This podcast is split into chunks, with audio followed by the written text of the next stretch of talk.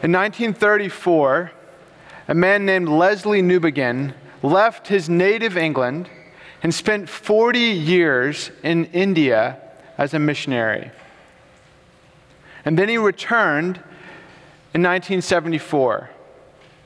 And when he returned, he observed that the England that he had left 40 years ago was vastly different than the England that he had returned to. He noticed what the church in England had not noticed. He got there and he felt like everybody was asleep because what he noticed was in that 40 years, England had moved from a country that was built around Christian foundations and where church and the gospel were central to a post Christian society where they were not Christian in their ways of thinking and in their ways of acting. And he was trained to think like a missionary. And so he began to say, okay, I'm going to look at my home country, England, as a mission field. And what is this foreign culture that I'm now returning to? He was born there, but it was foreign to him. It was a different land than the one he left. And so he brought fresh missionary eyes.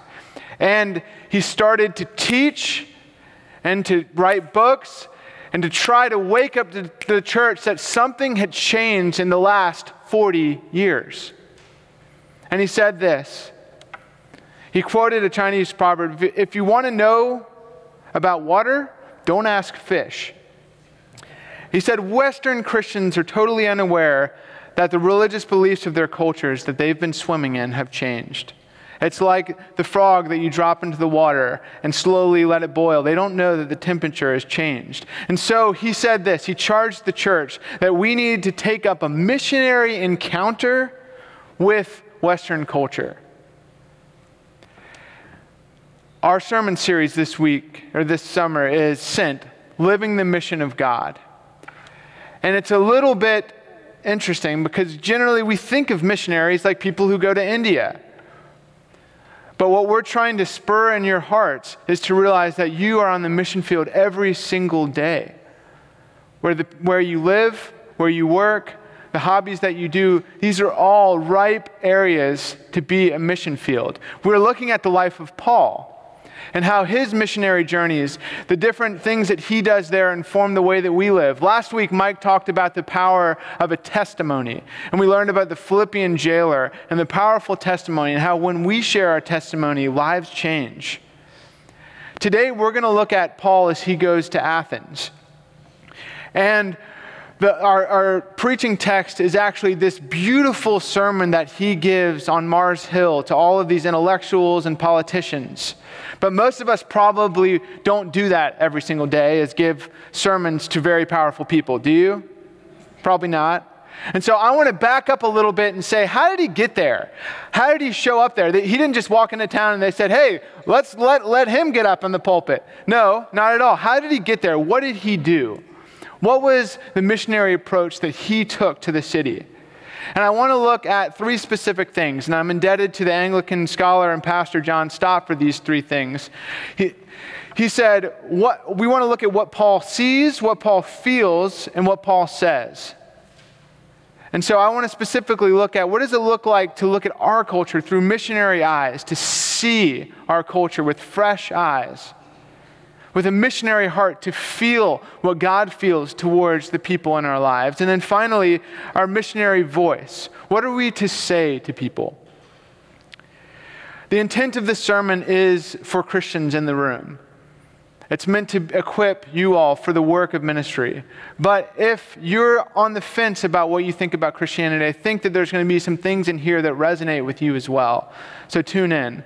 So if you all will open with me to Acts 17, verse 16. So we're going to back up a little bit from his address at the Areopagus at Mars Hill back to verse 16.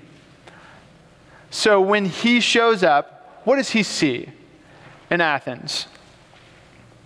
He's alone in Athens. He's waiting for Silas and Timothy to arrive.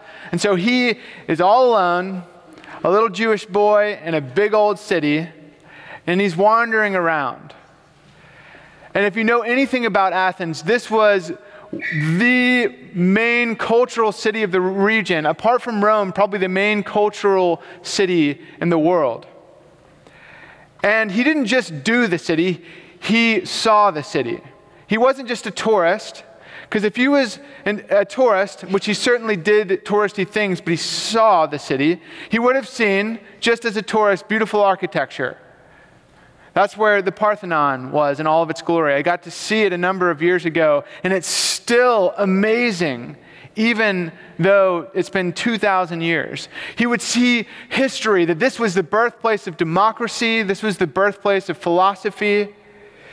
And he would see that this was a rich cultural center. If any city, especially if you were alone, could take your breath away and make you feel small and insignificant and cower,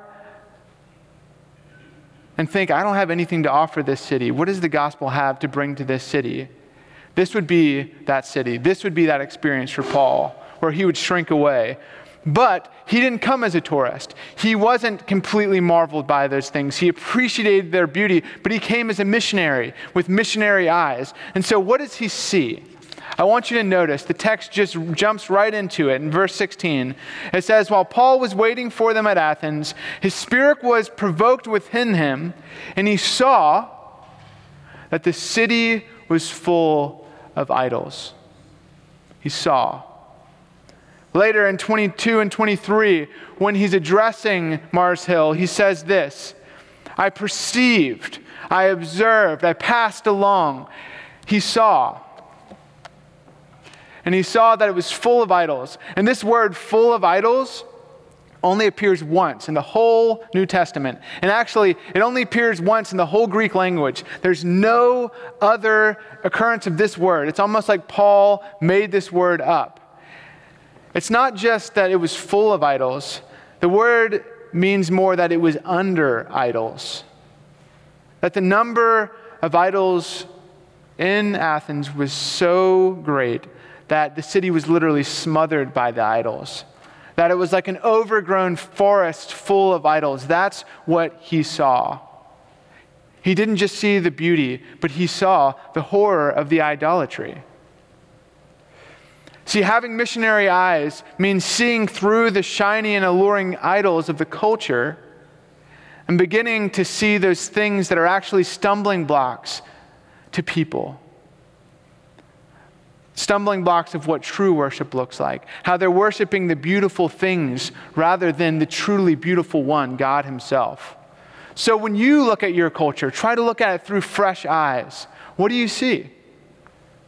Do we have missionary eyes to see the idols underneath our culture that are smothering our culture?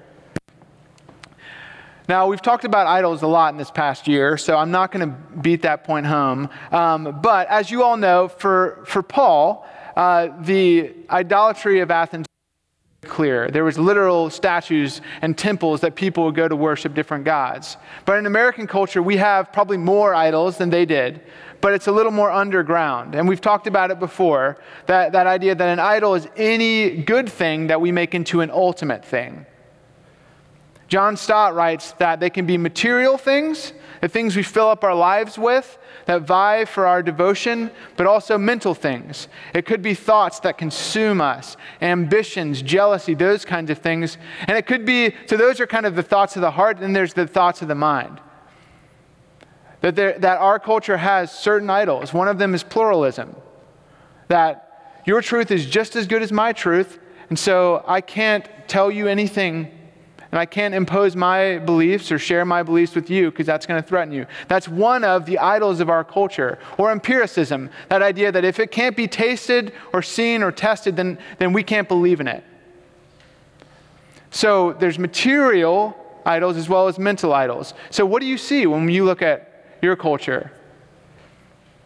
Specifically, not just kind of American culture or you know, Western culture, but what do you see in the people that you interact with on a daily basis? What are those idols? If Paul was to show up in your group of people, what would he see? So I, I want to think through how do we see those idols? How do we begin to get an eye for the idols, to get fresh missionary eyes? Well, first, that we have to be involved in the lives of those who are non Christians. That's the first thing. We see that Paul went into the marketplace. He went amongst the people. He actually left the synagogues, and it said daily he went into the marketplace to rub shoulders with people. And the challenge is that oftentimes we get stuck in the church bubble. And, and living on mission means moving from a reactive, like, hey, maybe a non Christian will show up in my life and I'll get the chance to share the gospel with them, to a proactive, I'm going to go. I'm going to see what God's doing out there in the world. And I like to think of three different areas. This is this kind of my simple thing that I think of where you live, so that's your neighborhood, the people you live amongst, where you work, so that's your job, your workplace, or maybe the places that you volunteer. And finally, where you play, where your hobbies are. And so I want you to imagine your time spent with people is a pie chart. And I want you to think through if, if uh, I were to give a slice of the non Christians that I have intentional time with on a weekly basis, what percentage would that be? Think about it. Is it just a bubble of Christians? That you just pretty much hang out with Christians all the time? That when you see, I, I know for me, when I find a Christian at a party, you know, if my wife and I are at somewhere and I find somebody who's a Christian, I'm like, hey, okay, let's hang out the whole time. Or if I find, you know, that I'm, I'm doing something, I find out somebody's a Christian, I'm like, hey, let's, you know, let's huddle up, man. You know, like that world out there, they're, they're bad. We got to huddle up. The reality is, three years ago, I looked at my life and looked at that pie chart. And apart from people that were in the church but were kind of struggling with their faith or not really sure what they think, it was a big zero for me 0% of people. And I was like, oh my gosh. Like I talk about being on mission for God, but I'm not really on mission. And so what my wife and I decided to do is just pick a couple hobbies. We didn't do much recreation. Our bodies were kind of, my, my dad bod was like coming before the baby was here. And so we decided um, I'm, I'm going to start a volleyball meetup group. And just to get to know people and to rub shoulders, to kind of be able to learn from people. What, what do people outside of the church like? I felt like I was in a cave. And so the first thing is to step out into the world where people are. And a lot of you are already out in there, so you're already doing that first. The second step of seeing is observing, looking at them through missionary eyes. At your workplace this week, just stop and listen. What are they talking about? What are they striving for? What are they living for? Pretty soon, you'll begin to, as Paul saw the idols of Athens, you'll begin to see the idols of your workplace. It might be a little convicting because you're like, I talk about and think about the same things. But don't worry about, just focus on outward right now. Don't worry about yourself. Um, and then the other thing is your friend group. What do they long for? What are they looking to for satisfaction? So begin to look at your world with missionary eyes. And the challenge is that it can easily go from observation to condemnation. You're like, yeah, you guys are a bunch of idol worshippers. I go to church on Sunday. Y'all are messed up. But that's not at all what Paul was doing. He wasn't taking notes in order to be able to throw stones at them. He was picking up clues and what their hearts longed for, and then said, No, really, your hearts long for something even greater. Notice here, in the beginning of his speech, he says, Men of Athens, I perceive that in every way you are very religious. He said, Hey, look, you guys are seeking after gods. You're longing to connect with God. He says, For I passed along and observed the objects of your worship, and I found an altar with this inscription to the unknown God. That, that altar has literally been found, and, and it says, to the unknown God. He says, listen here. This is where he builds a bridge from where they're at to the gospel. He says, What therefore you worship as unknown, this I now proclaim to you. He comes and says, What your heart truly longs for is to know the God who made you and loves you. And I'm now going to tell you about him. And so that's what it looks like to live with missionary eyes, to see people in the midst of their idolatry and to lead them to what they truly most long for. So the next thing is once he sees, how does he react? What does he do? Not what does he do, sorry, what does he feel? What's his heart, his missionary heart? Notice it says, Now while Paul was waiting for them in Athens, his spirit was provoked within him when he saw that the city was full of idols. His spirit was provoked. And this is a very interesting word because it means roused. It means that he was grieved, his heart was broken, that there was a sense of anger there. I had a kid in our uh, youth group that um, got into drugs. And I could feel in my own heart and in the, the lives of his family and his friends a sense of anger because these drugs that we knew would never satisfy him was stealing his life and his joy. That's part of what Paul was feeling. But not only was he feeling a certain sense of grief for the individuals, but he was feeling the same word is actually used in the Old Testament this idea of the jealousy that God, that God's heart was aroused to jealousy when they worshiped the golden calf, when they worshiped idols. And so it was almost like Paul was feeling this zeal that God should be worshiped and God alone. And that doesn't quite make sense to me. This kind of, uh, it's not right. But I watched a movie recently called The Founder. It's about Ray Kroc, the founder the founder of McDonald's. If you've watched it, you know that that's kind of a misnomer. Um, so Ray Kroc is just a two bit salesman, and he comes across these two guys, Richard and Maurice McDonald. And Richard and Maurice have done something incredible. They have taken a burger joint and turned it into an efficient machine that's able to make burgers like this. And they thought, you know what? Let's not have plates. Let's not have forks. Let's just put it in wrappers so that people can grab their burger, eat it, and then throw it in the trash. That's pretty normal to us, but that was revolutionary at the time. And thus, they came up with the idea of fast food. And Ray Kroc said, That's genius. Hey, you all, I got an idea what if we uh, franchise this baby? And they're like, hey, we had that idea as well, you know? And they actually showed him a design, showed Ray Kroc a design, and there was golden arches, and he was like, ooh, that's beautiful. And so Ray Kroc went on the road while they were working on, on the business. He went on the road trying to franchise it. And he signed some contracts with some loopholes. And the next couple years, what he did was begin to take control of the way the food was made away from those guys. And he began to take credit for their ideas. And then what he actually did, I'm sorry, I'm totally ruining the movie for you, but it's, it's so angering. What he actually did is wrote them out of the financial part of it so that they ended up not really making a whole lot of money off McDonald's. And then what he did is he said, You now, the contract stipulates that you now have to change the name of your restaurant. And he built a McDonald's right across the street. And three years later, their, their restaurant was gone. And at the very end of the movie, he's sitting there practicing his speech before prominent businessmen, and he, and he starts telling the story of how McDonald's was started. And he, and he basically said, I came up with the idea.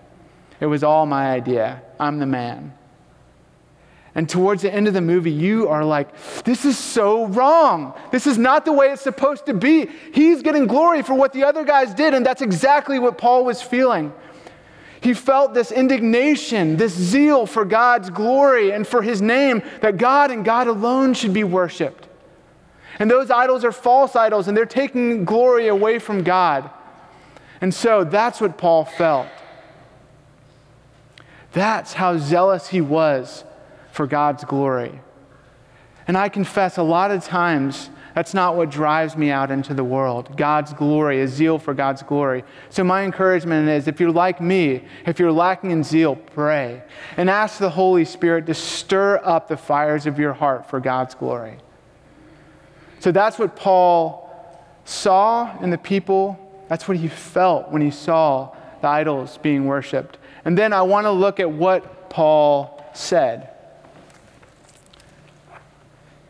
He said this He went out and he reasoned in the synagogues with the Jews and the devout persons. So He started with the religious community, but then it says every day he went into the marketplace amongst the common folks, and that he actually began to dialogue with the Epicurean and the Stoic philosophers who were the top thinkers of the day. But I want to focus on that he reasoned. He reasoned. You see, Paul had been watching, he'd been seeing the culture, he'd been feeling what the vibes of the culture were, so to speak. And he realized he was not in Jerusalem, the city of prophets, where you could stand up in the temple and yell out, Repent, repent. And people would listen to you and be like, Oh, this guy's from the Lord. He realized that's not where he was. He was in the city of philosophers. And so he reasoned with them. He understood the way the culture worked, and he worked within the manners and the language of the culture. And he began to go and reason with them, to share with them about Jesus and the resurrection, but also, hey, this is where you're at, but this is what, what you really long for is for Jesus. And a lot of times today, um, we think, how should we go out into the world? How should we go on mission? And a lot of times we think, like, okay, if I'm going to be a missionary in my neighborhood, I got to go door to door, right? That's not the way our culture works anymore. 40 years ago, people would come door to door selling knives. Think about that. Imagine if somebody came to your house today and said, Hey, I've got some knives. Can I come in and sell them to you? You'd be like, No, man, you can stay. Now we're like, if we see somebody on our porch that we don't know, we're just like, Okay, hopefully they'll go away. So door to door is not the way to do it. You know, screaming prophetically on a, on a campus, you know, repent, you're all sinners is not the way to do it. L- listen, he reasoned with them. And our culture is very similar today. The way that what you say, you shouldn't really be preaching at people. You should be reasoning with them, conversing with them, saying, hey, let's read a book together. People have book groups. That's not abnormal. Let's read a book about Jesus. Alpha is great for that. It's a perfect environment because you just say, hey, come and ask your questions. We're not going to force anything on you. We're going to tell you about God, but we also want you to tell us about what you believe. And so if you've been wondering, I've got this person, what do I do with them?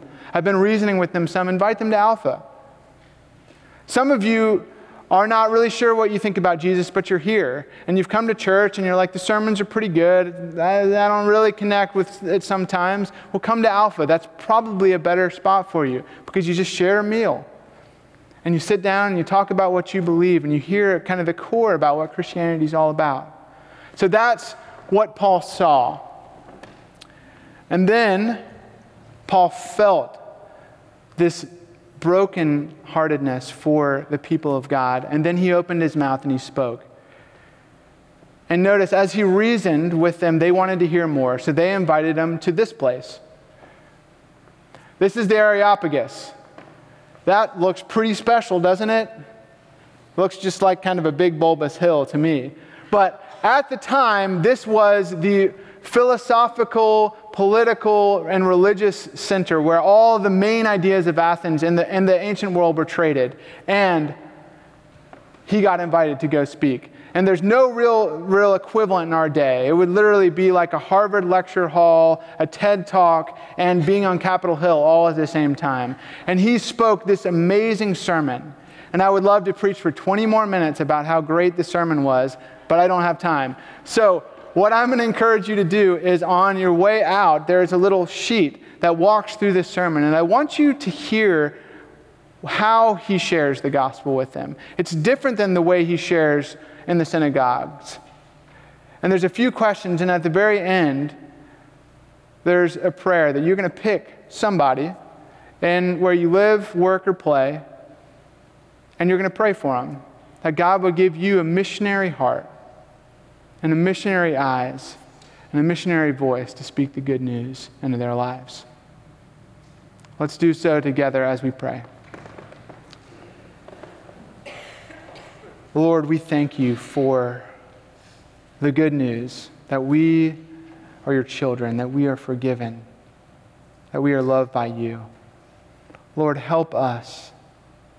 Give us missionary eyes to see people in the midst of their brokenness, the things they're running after. Lord, give us a heart for your glory so that we won't rest until you and you alone are worshiped.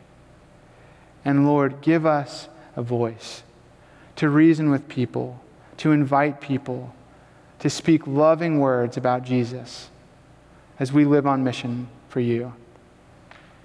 Amen.